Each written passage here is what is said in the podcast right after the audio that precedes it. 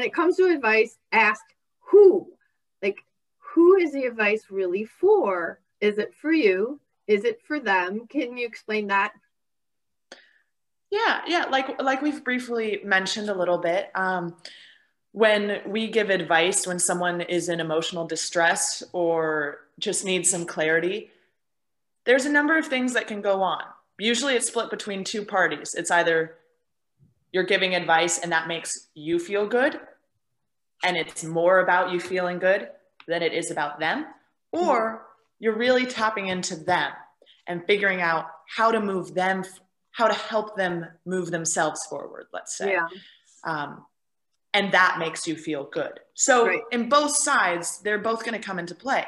It's just knowing what's leading because when you're leading from I want to feel good, it's really easy to skip past oh, that wasn't what they needed. I wasn't actually listening to them. I think a huge key is like are they actually giving me eye contact? Are they still or are they fidgeting?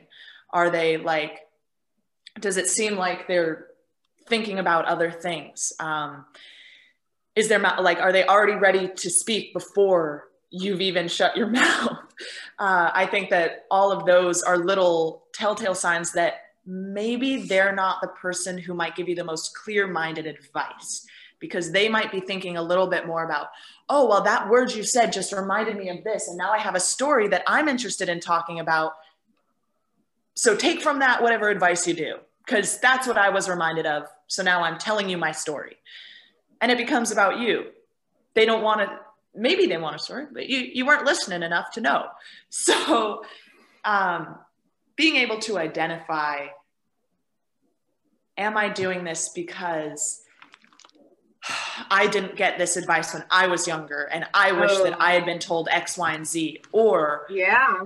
or I received this bad advice from someone and I wish that I had like I wanted to be the person who fixed that so I never steered someone wrong so I have the right advice but the problem is you know the right advice that would have worked for you in that moment And what So while you might- in that moment. exactly and what somebody else wants or needs in their moment.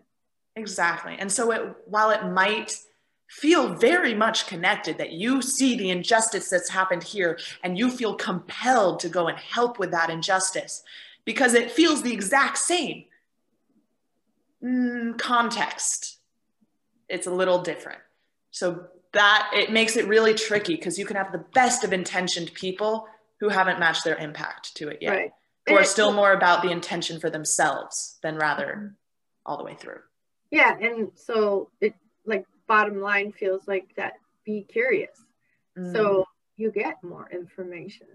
Yeah, yeah. I think it was Tarana Burke in um, an interview with Brene Brown, who she she was a little confused by something that Brene said. It was like, hmm, that could ambiguously go to a few different sides. Oh, okay. And Tarana, she just you heard this pause where she went, uh, "Tell me more." So she caught herself. She was about to have a gut reaction, and then she went, "Okay, well, I know Brene. I, I Right. like I let's take this back. I was about to react instinctively. I want to hear a bit more before I make my decision on what I want to say. And it ended up opening up the conversation. She was like, I'm glad you said that because now I understand where you're going with this and we can move forward productively. Ooh, that's really beautiful. And again, that's that take the breath to slow down and take that time to just whoop, check in, process, and and what she did is she went to intention, right? Mm. Right? Yes. Yeah, I love it. Very cool. Anything else you'd Yeah. like to add? I would just say that it's also important to know that we're not going to do it 100% correct all the time. So being Yeah. able to forgive yourself and know, like, ah, that was more about me, but I'm going to move through that and remember that next time that's a good thing to learn from. Just Sure. teach, I take everything as a learning experience. So, like, if you ever criticize yourself to the point where you can never think about it again, then you're limiting yourself from being able to consider it in the future. Mm, Um, nice. so just forgive yourself if you do go astray or if you say something that doesn't quite make sense, or even if you're just trying to practice giving good advice. You might stumble a few times. Uh, just make sure that you reconnect with the person that you were giving that advice to and just check in to make sure they're okay. Right. Absolutely. I love it. Thank you so much. I really appreciate this, Madison. Yeah, Linda, of course. I mean, you've created such a beautiful platform here.